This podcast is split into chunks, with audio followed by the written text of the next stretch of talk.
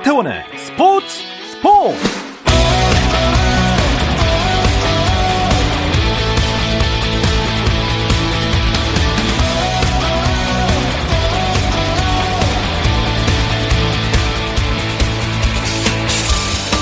스포츠가 있는 화요일 저녁 어떠신가요? 아나운서 박태원입니다. 네, 오늘 이슈들을 살펴보는 스포츠 타임라인으로 출발하겠습니다.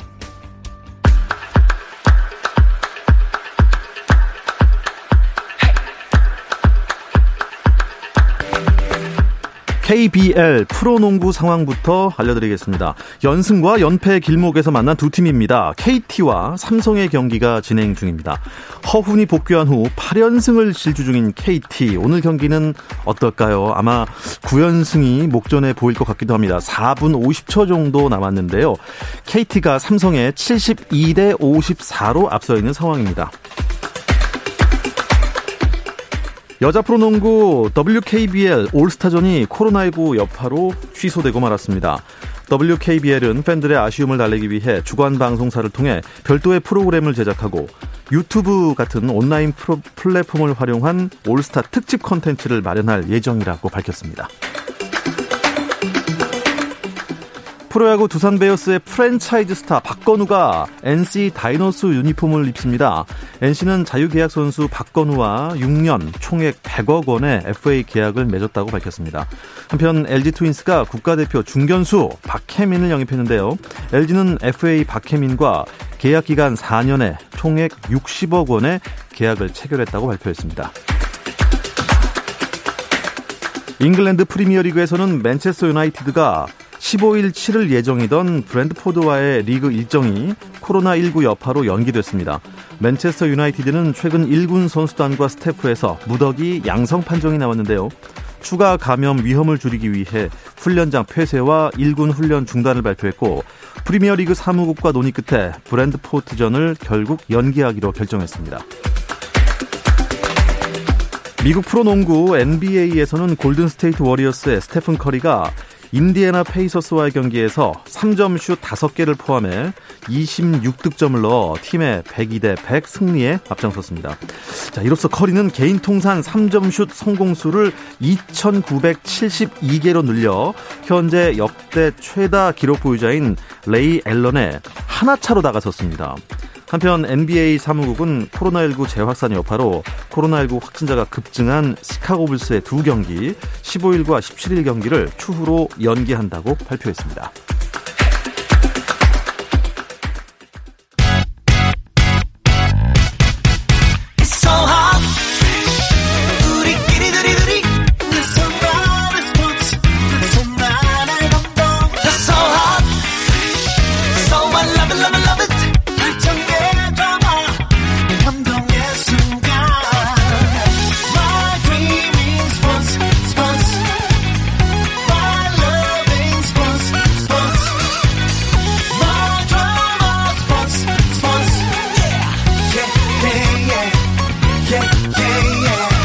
스포츠 스포츠 No problem. 화요일 저녁에는 이 두 분과 함께하고 있습니다. 정 PD와 김 기자, 정현호 KBS 스포츠 PD 나오셨고요. 일간 스포츠 김지한 기자 나오셨습니다. 두 분 안녕하세요. 안녕하세요. 어서 오십시오. 자, 배구계 소식을 전하는 주간 배구부터 시작을 하겠습니다. 일단 현재 진행 중인 경기가 아, 하나는 끝났어요, 방금. 네. 어, 현대건설과 흥국생명의 경기였는데, 현대건설의 저력, 뭐, 아직까지 이어지고 있습니다. 그냥 뭐, 세트 스코어 3대 0으로 압승 네. 거뒀고요. 그리고, 어, 우리카드와 현대캐피탈이 만났는데, 이 경기는 지금 어떻게 되고 있나요? 네, 현재 우리카드가 어, 세트 스코어 2대 0으로 앞서 있고 현재 3세트가 진행 중인 가운데 3세트에는 현대캐피탈이 22대 21로 현재는 리드를 하고 있습니다. 현재 한 점 차 리드하고 있는데, 네. 야, 이거 모르겠습니다. 네. 우리카드가, 아, 이거, 여기도 뭐, 세트 스코어 3대 0으로 이겨 버릴지 아니면 현대카드가 한 세트를 가져올지는 잠시 후에 알려드리겠습니다. 네. 음. 배구계 소식으로는 아무래도 IBK 기업은행 이야기부터 해야죠. 항상 재밌었으니까요. 아, 재미있었다고 해야 될지 모르겠지만 오픈, 예. 네. 그런 이슈였죠. 웃기면서 슬펐죠. 네. 아, 결국엔 에, 김호철 감독이 선임이 됐네요. 맞습니다. 이 김호철 감독이 생각보다 좀 빨리 선임이 됐어요. 저는 그 당시 안태현 감독 대행이 길어봐야 세 경기 할 것이다. 그래서 어, 제 생각에는 그거보다 좀 더 길게 봐야 되지 않을까 했는데 역시 뭔가 믿는 구석이 있었지 않았나. 네. 그러니까 그렇게 길어봐야 음. 세 경기일 것이다 얘기를 했던 것 같고 네. 이 와중에 또 조성화 선수와는 계약 해지를 어, 13일부로 결정을 IBK가 내렸습니다. 아, 그랬군요.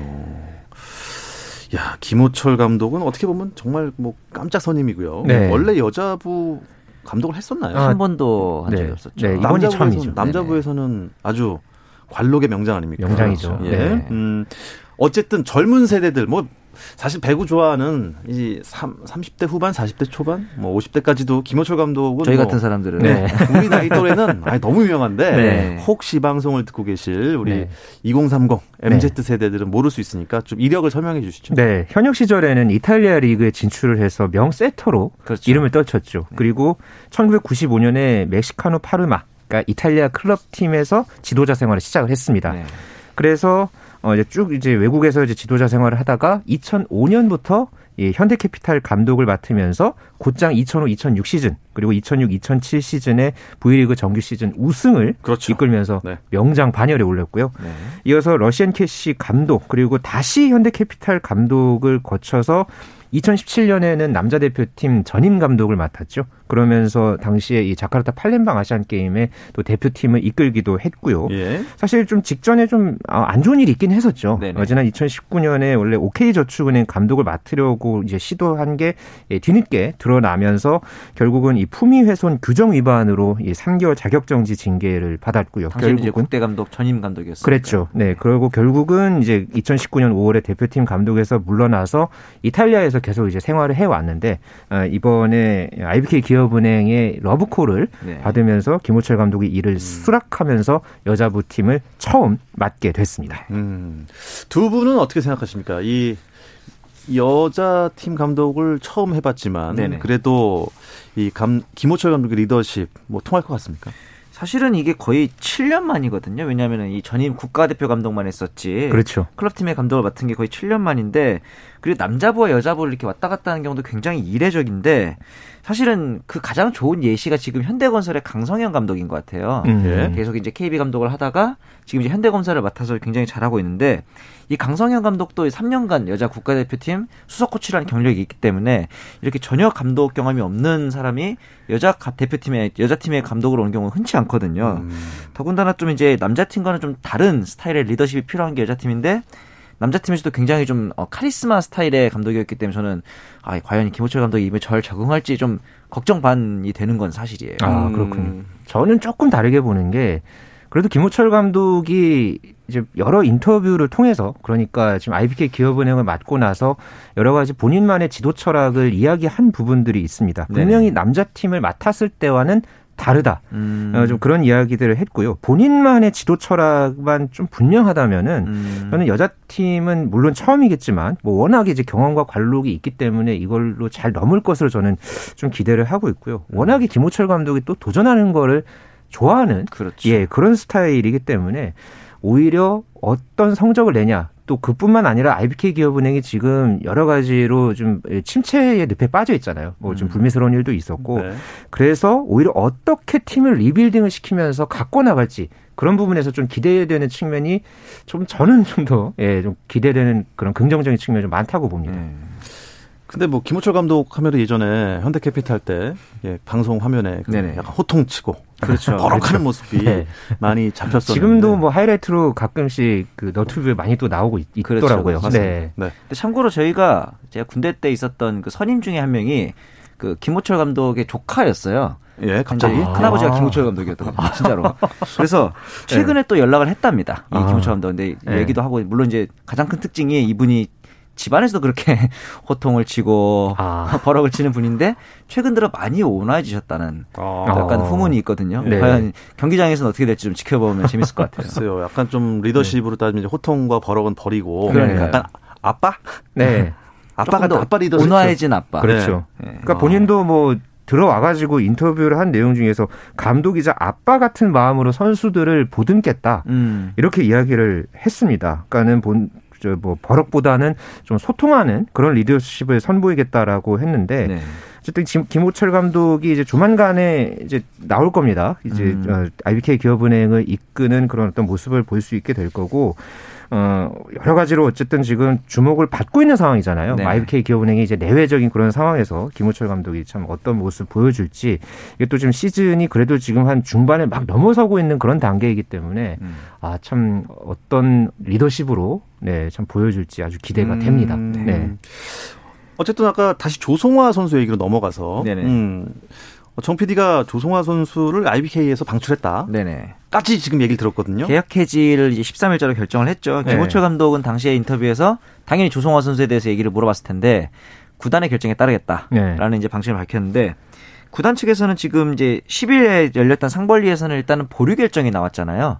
그런데 이거랑 상관없이 어, 중대 위반이다. 계약 중대 위반이다로 판단을 했는데 음. 이게 왜냐면은 상벌위에서는 일단은 조성화의 주장과 구단과의 사실관계가 좀 큰 차이가 있기 때문에 보류 결정을 내렸으나 구단 측에서는 그냥 법령과 규정에 따라서 결별 절차를 진행하게 됐습니다. 네, 그러니까 조금 전에 그래서 이제 조성화 선수 측 이 법률 대리인이 관련해서 입장을 발표를 했는데요. 맞습니다. 예, 이번 사항에 대해서 이제 사과의 뜻을 조성화 선수가 이제 밝혔고, 음. 어, 다만 구단과 그러니까 현재 이제 문제가 되고 있는 IBK 기업은행과의 좀 관계 부분에서 좀 소통을 하고 싶다. 또 그런 어떤 입장을 조금 전에 법률 대리인을 통해서 음. 밝혔습니다. 그러면 정확히 그 조성화 측의 의견은 어떤 의견입니까? 주장은? 솔직히 말하자면 그냥 선수 생활 계속 하고 싶다는 얘기죠. 그렇죠. 냉정하게 보자면은 이재영, 이다영의 경우에는 해외 진출도 할 수 있었고 뭐 실업 리그로 간다든지 케이스가 있었지만 조성화 선수는 냉정하게 봤을 때 그런 경우가 쉽지 않기 때문에 솔직히 말하면은 이 구단과 선수 간의 상황에서 봤을 때는 철저하게 갑과 을의 상황이라고 저는 보거든요. 그래서 예. 선수 생활을 조금이라도 하고 싶거나 혹은 그게 아니라 자녀 연봉에 대한 문제라도 계속 이제 소송을 지급했을 때 계속 강경하게 나갔을 경우에는 이렇게 됐을 때 자기한테 승산이 없다라고 판단한 게 아닌가 저는 좀 그렇게 보여지긴 그러니까 합니다. 현재 다른 여섯 개 구단들도 조성화 선수를 영입할 의사가 있느냐 그렇죠. 그런 어떤 질문에 대해서 여섯 개 구단 모두 노라고 했거든요. 음. 그러니까 조성화 선수가 지금 사실상 어, 지금 IBK 기업은행이 이제 이런 결정을 내리게 되면은 은퇴 수순을 밟는 상황과 마찬가지가 됩니다. 아유, 그렇기 때문에 네. 조성화 선수 입장에서도 무언가 지금 어 이제 본인의 어떤 의사를 네네. 지금 표시를 이제 하려고 합니다만 은뭐 여러 가지 여론이라든가 여러 가지 상황들은 솔직히 좀 쉽지는 않아 보입니다. 음, 그럼 일반 배구 팬들은 음, 어떤 의견을 지금 내고 있나요? 뭐 댓글도 많이 올라오고 있지 않나요? 그렇죠. 당연히 대부분의 의견은 사실 IBK 쪽도 잘한 건 없지만 조성화가 두 번이나 팀을 무다리탈 했다는 점에 대해서는 사과를 해달라.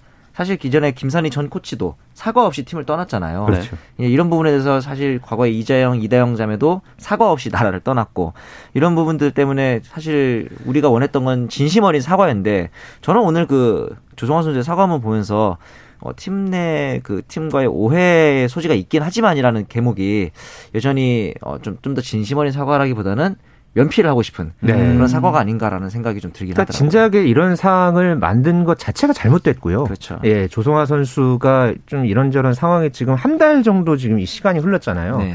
이렇게 만든 그런 부분에 대해서는 분명하게 본인 스스로 확실하게 다시 한번 어, 진심 어린 사과를 하는 게 음. 저는 필요하다고 봅니다. 네. 자, 김호철 감독은 언제부터 이제 등장하는 겁니까? 18일에 열리는 흥국생명전부터 지휘를 하게 되기로 예정이 되어 있는데 네. 과거에 이제 안태현 감독 등이 딱 세 경기 할 거다 그랬는데 아마 이제 주중에 있을 경기까지 하고 나면 딱 세 경기가 되거든요. 네. 그래서 아마 김호철 감독이 그 이후에 있을 흥국생명전부터 지휘를 할 것으로 보입니다. 음, 이날 기업 IBK 기업은행이 흥국생명을 이기면 순위에 좀 변화가 생길 수 있나요? 네, 일단 IBK 기업은행이 그러니까 오늘 경 오늘 이제 경기가 한 경기 있기 전까지 흥국생명이 네. 승점 9점, 그리고 IBK 기업은행이 승점 8점 음. 그러면서 지금 네. 5위와 6위였거든요. 그러니까 네. 오늘 또 지금 현대건설이 3대 0으로 완승을 거뒀기 때문에 흥국생명은 그대로 승점 9점을 기록을 하게 됩니다. 그렇기 네. 때문에 현재로서는 IBK 기업은행이 이 김호철 감독의 이 여자팀 감독 데뷔전에서 또 순위를 높일 수 있는 예, 그런 경기를 네, 치를 수 있을지 또 주목이 됩니다. 그런데 이제 4위와 5위 그 승점 차가 꽤 나네요. 아, 그렇죠. 좀 많이 납니다. 여자부 네. 판도를 보면 현대건설이 39점으로 이제 1위, GS칼텍스가 2위, 인삼공사 3위까지는 이제 비슷한데 도로공사가 그 사이에 이제 승점 28점으로 인삼공사랑 2점 차까지 추격을 하면서 4위이긴 하지만 네. 굉장히 좀 절차를 많이 좁히고 있죠. 어, 일주일 전에 정말 이 저희 방송하는 날 네. 현대건설은 과연 연승을 언제까지 이어갈 것인가라고 했는데 그 여러분께서 예, 네. 그말 건드리자마자 네네. 바로 그날 졌어요. 그날 졌어요. 그날 네. 좀 거의 한 시간 정도 더 경기를 해서. 이 풀세트 적전 끝에 도로공사가 맞습니다. 승리를 거두면서 아. 현대건설이 어, 이번 시즌에 첫 패배를 당했죠. 야, 네. 그래서 13승 1패 그 1딱 1패가 네. 도로공사였죠. 지난주 도로공사랑 맞붙었던데. 그렇죠. 뭐, 근데 정현우 PD가 얘기를 했어요. 어, 연승을 하기 위해서는 이 강팀 세 팀을 넘어야 되는데. 그렇죠. 도로공사 네. 지스칼텍스가 변수다 했죠. 예, 근데 도로공사의 발목을 잡히고 말았습니다. 네. 자, 이 도로공사도 지금 상위권으로 엄청 올라갈 수 있는 지금 어떻게 보면 조짐을 보이고 있는 거죠. 그렇죠. 이 중간에 합류했던 이윤정 세터가 굉장히 좀 이제 태풍의 눈인데 사실 실업 리그에서 중도 이적을 했는데 이 선수가 특이한 게 드래프트 지원을 안 했었어요 초반에. 네. 2015-16 드래프트 원래 당사자였지만 그 당시에 바로 실업 리그를 택해서 경기를 뛰다가 6년 후인 올해 드래프트 지원을 했단 말이죠. 그러면서 이번 시즌에 이제 조금 기복이 있는 이고은 세터를 대신해서 이윤정 세터가 음. 가세를 하면서 좀 굉장히 강력한 실업 출신 신이랑 후보로 또 급부상을 하고 있습니다. 네. 자 이제 남자부로 넘어가 보겠습니다. 남자부는 뭐 자고 나면 순위가 막 바뀌는 것 같은데 네. 현재 순위부터 알려주시죠. 네, 현재 남자부 1위 팀은 대한항공입니다. 예, 승점 27점을 기록하면서 선두를 달리고 있고요. KB 손해보험이 승점 25점으로 2위. 어, 선두를 이렇게 줄곧 달리던 한국전력이 어, 조금 내려왔습니다. 내려왔네요. 네, 승점 24점으로 3위에 올라 있고요. 삼성화재가 4위, OK금융그룹이 5위, 그리고 현재 경기를 치르고 있는 현대캐피탈과 우리카드가 6위와 7위를 기록하고 있습니다. 어. 현재 이 현대캐피탈과 우리카드 3세트에는 현대캐피탈이 결국 25대 22로 그렇죠. 잡으면서 현재 4세트가 진행이 되고 있습니다. 4세트는 우리카드가 7대 3으로 현재 앞서 있긴 한데요. 과연 네. 이 경기 6위와 7위의 경기는 어떻게 될 것인지. 네. 아, 우리 카드가 조금 선전을 해야 될 텐데, 네. 이제 이 꼴찌라는 또 불명예가 있지 않습니까? 네. 그렇죠. 음. 아, 도쿄올림픽 4광 성과를 낸 우리 한국 여자 배구 대표팀. 네. 파리로 가는 길이 어떨 것 같습니까? 기존에는 우리가 대륙간 예선만 통과하려면 됐었는데 이제는 예선 통과에 플러스 랭킹까지도 이제 굉장히 중요해졌거든요. 네. 참가국은 이제 똑같지만 거기다가 이제 아시안 게임을 토랑한 대륙 예선보다 피바 랭킹이 이제 더 중요한 상황이 됐기 때문에 예를 들어서 이제 내후년에 열릴 올림픽 예선전에서 8개 팀이 참가해서 경기를 치르고 상위 2개 팀씩 총 6개 팀이 출전권을 가지게 되는데 이런 피바 경기까지도 피부 경기까지도 이제 우리가 좀 챙겨서 치러야 되기 때문에 그 와중에 우리는 또 김연경, 네. 김수지 이런 선수들이 또 다 은퇴를 했지 은퇴했죠. 않습니까? 네. 이 부분들을 좀 어떻게 메꾸느냐가 중요해 보입니다. 그러니까 그 전에 최종 예선 했을 때는 아시아 예선을 거쳐서 우리가 올라왔잖아요. 그렇죠. 그런데 아, 어, 파리 올림픽 같은 경우에는 이 세계 예선 경 성격으로 이게 좀 치러지게 되거든요. 음, 그렇기 때문에 어, 좀 앞으로의 여정이 사실 쉽지만은 않을 음. 것으로 보여지고요. 그렇기 때문에 세대 교체를 하면서 하루빨리 좀 경기력을 끌어올려야 하는 게 좀 현재로서는 이 새로운 과제입니다. 알겠습니다. 배구 이야기 주간 배구는 이쯤에서 마무리하고요. 베이징 동계올림픽 이야기를 나누는 올림픽 리포트로 넘어가겠습니다. 잠깐 쉬었다 올게요. 화이팅! 화이팅! 우리 화이팅! 우리 화이팅! 짜릿함이 살아있는 시간. 스포츠 스포츠. 박태원 아나운서와 함께합니다. 어떠한 스포츠 이야기도 나눌 수 있는 시간 정 PD와 김 기자 듣고 계십니다. 정현호 KBS 스포츠 PD, 일간 스포츠 김재한 기자 함께하고 있습니다. 화이팅! 화이팅! 아, 네. 김재학 선수 아, 화이팅만 네, 아, 굉장히 좋아하시네. 네. 아, 좋아합니다. 아, 베이징 동계올림픽 이야기를 나눠보겠습니다. 올림픽 리포트인데요. 올림픽이 또 이 코로나19 변수에 좀 흔들릴지도 모른다. 이런 네. 기사를 봤습니다. 네. 현재 이 중국의 이제 수도 베이징과 인접한 텐진 지역에서 네네. 이 코로나19 새 변이 바이러스죠 오미크론이 좀 확인이 돼서 네. 지금 이 중국 당국이 상당히 긴장하는 그런 좀 상황이라고 하고요. 그렇죠. 뭐 지난주에도 말씀드렸지만은 외교적 이제 보이콧을 하는 그런 좀 나라들이 좀 늘고 있고 또 그런 음. 상황에서 지금 오미크론이 전 세계적으로 확산이 되는 아이고. 상황이다 보니까 네. 뭐 훈련이라든가 뭐 대회가 취소된다거나 이런 지금 상황들이 계속해서 이어지고 있습니다. 네, 사실 저희 이번에 오늘 뉴스에 한 것도 봤 봤지만은 파리 올림픽에서는 이 세느강에서 보트를 타고 선수들이 입장한다 이런 계획도 있더라고요. 아, 그러니까요. 도쿄도 그렇고 베이징도 그렇고 계획들이 많이 좀 어그러지고 있잖아요. 네. 파리 올림픽만큼은 좀 어, 모든 계획들이 현실이 됐으면 하는 그런 바람이 아, 있습니다. 맞습니다.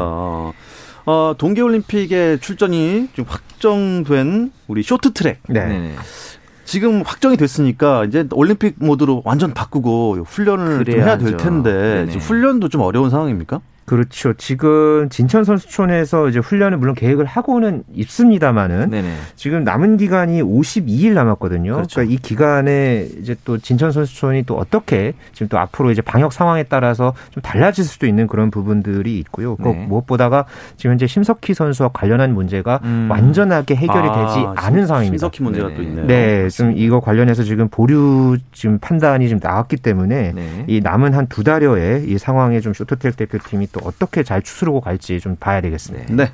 자, 오늘은요. 이 종목들 중에 스피드 스케이팅 얘기를 좀 나눠보도록 하겠습니다. 네 어, 4차 월드컵까지 마친 스피드 스케이팅 출전권을 가리는 대회는 다 끝이 난 겁니까? 그렇습니다. 이제 4차 대회 캘거리에서 열린 대회가 모두 끝났기 때문에 대부분의 이제 출전권 가리는 레이스는 끝났습니다. 주요 종목이라고 할 수 있는 올림픽에서 500m, 1000m 출전권이 총 30장이 있는데 네. 이 중에 20장이 어, 이번 월드컵 랭킹 포인트 상위 20명에게 주어지고 국가별로는 최대 어, 3명씩 출전할 수 있거든요. 여기서 이제 월드컵 이번 열린 성적 그리고 개인 기록에 또 자격 조건이 있으니까 네. 이 부분들을 검토해서 ISU가 곧 어, 출전 선수 명단을 최종 확정할 오. 어. 예정입니다. 네. 아직 확정이 된 건 아니고요. 네, 아직 확정해서 발표한 거는 아닙니다. 네. 네. 그래도 어, 출전이 확실해진 선수들은 좀 어느 정도 윤곽이 잡지 않았나요? 네, 지금 랭킹에 따라서 그 사실상 이제 확정을 지은 선수들을 좀 소개해 드리면요. 네. 남자 500m에서 김준호 선수 네. 어, 현재 랭킹 포인트 8위를 이제 기록을 하면서 올림픽 출전권을 따냈고요. 네. 이 종목에서 차민규 선수도 11위로 어, 함께 어, 이제 확보를 했습니다. 그리고 어, 남자 1500m 특히 이제 월드컵 1차 대회에서 금메달을 땄던 김민석 선수. 그렇죠. 네, 이 선수도 현재 랭킹 포인트에 따라서 올림픽 쿼터를 확 확정을 지었고요. 네. 그리고 남자 매스 스타트의 이승훈 선수와 정재원 선수 네. 그리고 여자 매스 스타트의 김보름 선수와 박지우 선수도 역시 확정을 지었습니다. 네. 그리고 여자 500m의 김민선 선수 그리고 여자 1000m에 역시 김민선 선수가 또 1000m를 함께 또 확보를 네. 했고 이 종목의 김현영 선수도 역시 랭킹 포인트 덕분에 또 출전권을 확보했습니다. 우리가 이제 뭐 지난 동계올림픽 평창에서 우리가 어떻게 보면 세대 교체 성공한 거라고 봐도 되잖아요. 그렇죠. 뭐 이상화, 이승훈 말고도 지금 새로운 이름들이 많잖아요. 네. 사실 김민, 김준호, 차민규, 김민석, 정재원, 김민선 새로운 이름만 보면 저는 오히려 쇼트트랙이나 컬링보다도 네. 더 세계 대회 교체에 있어서 성공적이지 않나 그런 생각이 좀 들었습니다. 네. 음, 김준호 선수가 단거리에서 좀 두각을 나타내는 것 같아요. 네, 월드컵 이 4차 대회 최근에 끝난 이 남자 500m 2차 레이스에서 34초 188을 이제 세웠는데 이 기록이 본인의 개인 기록입니다. 작년 음. 2월에 캐나다 캘거리에서 열렸던 월드컵 대회에 세웠던 본인 개인 기록 34초 25보다 0.06초 가량 앞당겼는데요. 네. 올림픽을 앞두고서 이렇게 본인 기록을 끌어올렸다는 것 이 자체만으로도 상당히 의미가 있고요. 네. 어, 김준호 선수가 그 전에 2019년에 월드컵 대회에서 또 이 500m에서 또 이제 좋은 성적, 그 금메달을 또 따낸 적도 있고 차분하게 이 경험을 쌓으면서 본인만의 어떤 이 커리어를 꾸준하게 쌓아왔거든요. 그렇기 때문에 어, 이번 이 베이징 동계올림픽에서 또 어떤 일을 낼지 음. 좀 기대가 됩니다. 네. 어떻습니까? 그 장거리, 단거리 또 우르르 출발하는 뭐 매스 스타트 그렇죠. 여러 가지 뭐 스피드 스케이팅 종목이 많은데 네. 우리나라는 어느 종목에서 좀 좋은 성적을 낼 것 같아요. 사실 예상은. 그 이상화 선수 하면 역시 떠오르는 여자 500m에 그렇죠. 김민선 선수 출전하는데 이 이상화 선수가 또 최근에 KBS 해설위원으로 제가 위촉을 해서 얘기를 들어봤는데 오, 네. 아 정말 특이하게도 김민선 선수에 대한 극찬을 했어요. 뭐라 아. 그랬냐면은 2018 평창 동계올림픽 때 김민선 선수랑 같이 방을 썼는데 오히려 이상화 선수의 멘탈을 위로해주고 다독여주는 역할을 김민선 선수가 했다 그래요. 오. 그 정도로 언니 잘할 거예요 하면서 그래서 오. 굉장히 멘탈이 좋은 선수라서 이번 대회뿐만 아니라 앞으로도 좀 장기 집권할 수 있는 장기 가능성이 집권. 있다라고. 나이가 어떻게 되죠? 지금 굉장히 어린 선수이기 때문에 20대 초반입니다. 20살, 21살 정도 되죠. 오, 네. 그런 선수가 벌써 이렇게 네. 그러니까 평창 때도 경험을 했고요. 네. 그렇죠, 네. 그렇죠. 그 이후에도 이상화 선수의 대를 이을 선수로 꾸준하게 주목을 받았던 선수입니다. 네. 그래도 아직까지 그 스피드 스케이팅 하면은 저쪽 북유럽 쪽 선수들이 네. 강하지 않습니까? 네.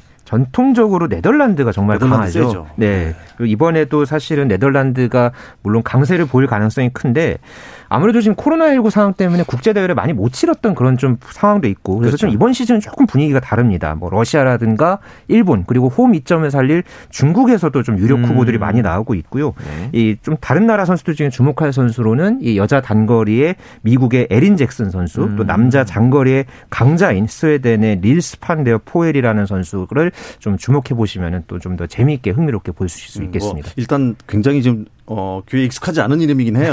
적은 그렇죠. 선수긴 한데 네, 두달 뒤에 한번 지켜보시면 예, 두달 네, 뒤에 그닐 네, 네. 닐 선수 네. 한번 어, 지켜보도록 하겠습니다. 미국의 잭슨 선수. 미국의 잭슨. 네. 예, 마이클은 아니죠. 네, 혜린입니다. 네, 그 평창에서 이상화 선수의 이제 라이벌 하면은 네네. 일본의 고다이라 선수가 있어요. 맞습니다. 네. 근데 이 선수가 또 베이징 올림픽에도 출전을 한다라고 아, 합니다. 아. 사실 86년생이기 때문에 스피드 스케이트에서는 어떻게 보면 노장이라 볼 수 있는데 4차 대회 이번에 500m 부분에서 은메달을 따냈고 1000m에서 금메달을 음, 따냈을 정도거든요. 자기 관리가 좀 됐나 봐요. 아, 그렇죠. 네. 일본 네. 매체에 따르면 또 이제 점점 감각이 좋아지고 있는 편이라고 하면서 여러 경쟁을 통해서 지금 베이징 올림픽 준비를 하고 있다. 라고 했기 때문에 사실 이상화 선수는 이제 세 살이 어림에도 불구하고 이제 은퇴를 해서 해설을 저희랑 같이 하고 있지만 네.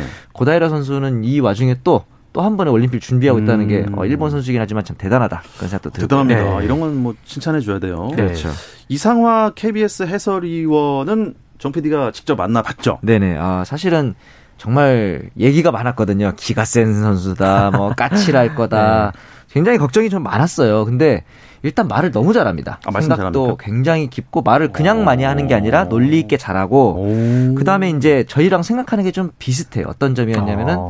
어떤 해설을 하고 싶냐고 물어봤을 때 당연히 뭐 정확한 해설, 전문적인 해설 이런 얘기를 할 줄 알았는데 네. 친구 같은 해설. 친구 같은 해설. 오. 사실 저희가 이제 방송에서 표방하는 지향점이 친구 같은 해설 좀 알기 쉽게 설명하는 네. 푸근하게. 그러니까, 너무 그 마니아들만 아는 네, 네. 그런 해설 말고 네, 네. 그리고 또 이번에 같이 해설을 하는 이강석 위원하고도 굉장히 친하더라고요. 네. 한번 하나를 물어보면은 둘이서 그냥 TMI를 대방출하면서 네. 오빠 우리 그때 그랬잖아 하면서 막 신나게 얘기를 하는 거 보면서 음. 저희가 한 가지 당부만 했습니다. 다른 문제는 걱정할 거 없고 오디오만 좀 안 물렸으면 좋겠다. 아, 말씀들 너무 많이 하셔서 이 두 분의 어. 이제 인터뷰를 저희가 촬영한 게 아마 다음 주 월요일 날 저희 유튜브 채널을 통해서 또 공개를 아. 할 예정입니다. 있습니다. 그렇군요. 네, 확실한 건 이상화 선수를 저도 현역 때 다섯 번 인터뷰했거든요. 아. 네, 굉장히 생각이 깊고 자기 표현을 분명히 하는 그런 어떤 모습이 참 인상적이어서 네네. 해설을 하면 정말 잘할 것이다라 생각을 했는데 음. 어, 이번에 오. 이 해설을 KBS에서 볼 수 있게 됐다는 게 참 어떻게 보면 좀 기대가 되고요. 아하. 네, 좀 이번에 이 이상화 해설위원